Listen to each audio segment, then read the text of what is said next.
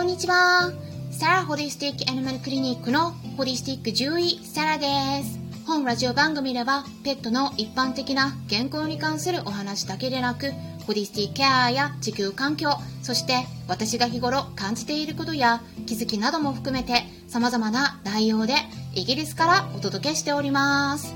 さて、皆さんいかがお過ごしでしょうか？昨日はですね、メンバーさん限定で配信していったんですけれども限定ライブでお答えしきれなかった点についての補足を入れていったんですがそうしたらですね今までの音声配信の中でも一番長い配信になってしまいました。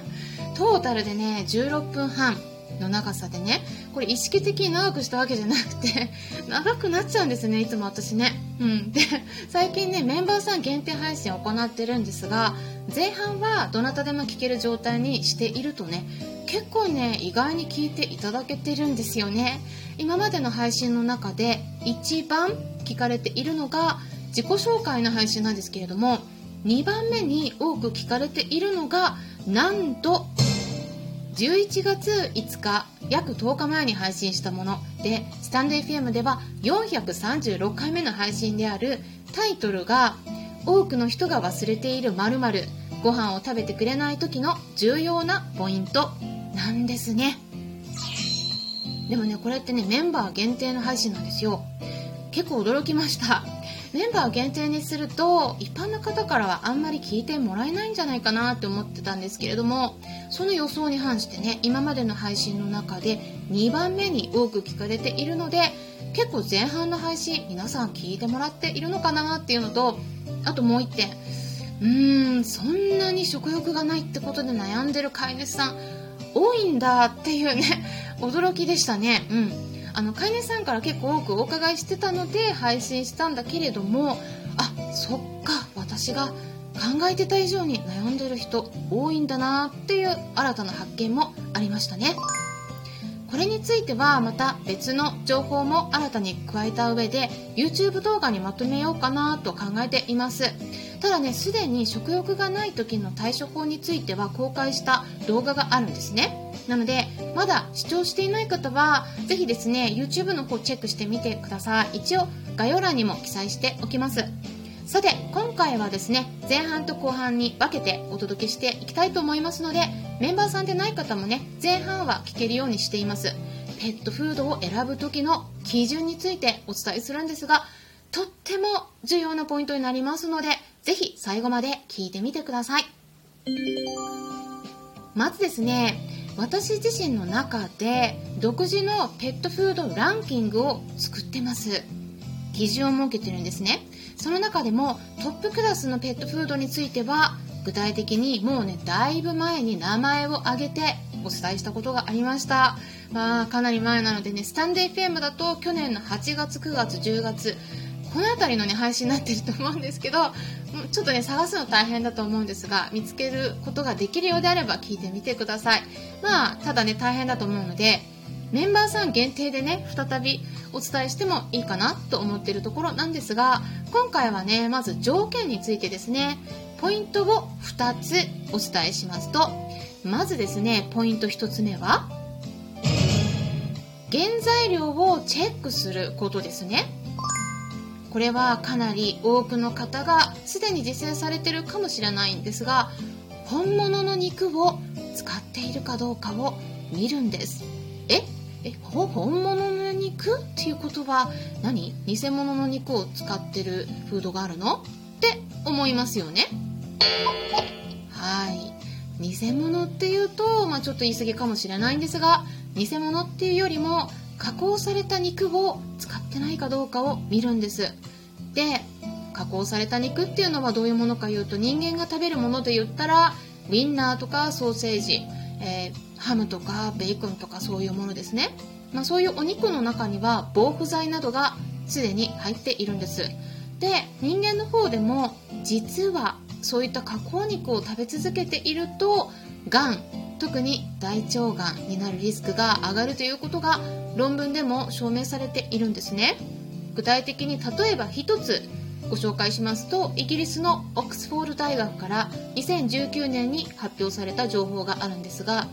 約50万人近くの調査を行ったんですね。そうしたところ赤身肉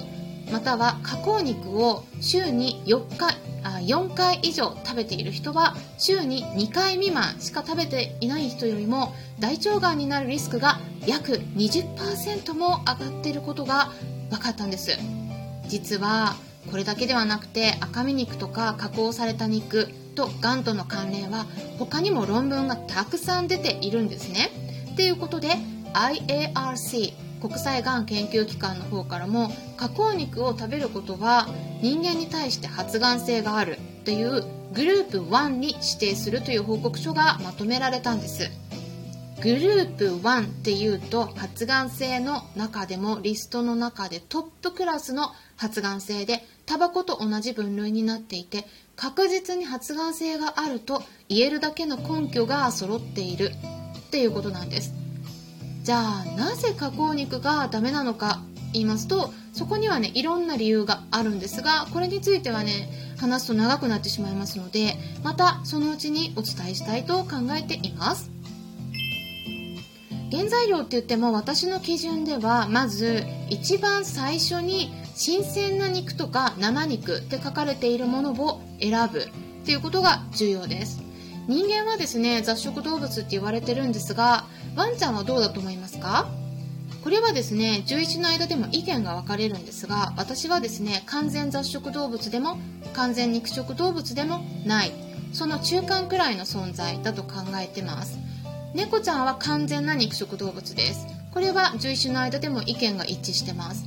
ですから穀物を主食にして食べていくこと生きていくことはできるんだけれどもそれがじゃあベストなのかって聞かれたら違うんですね。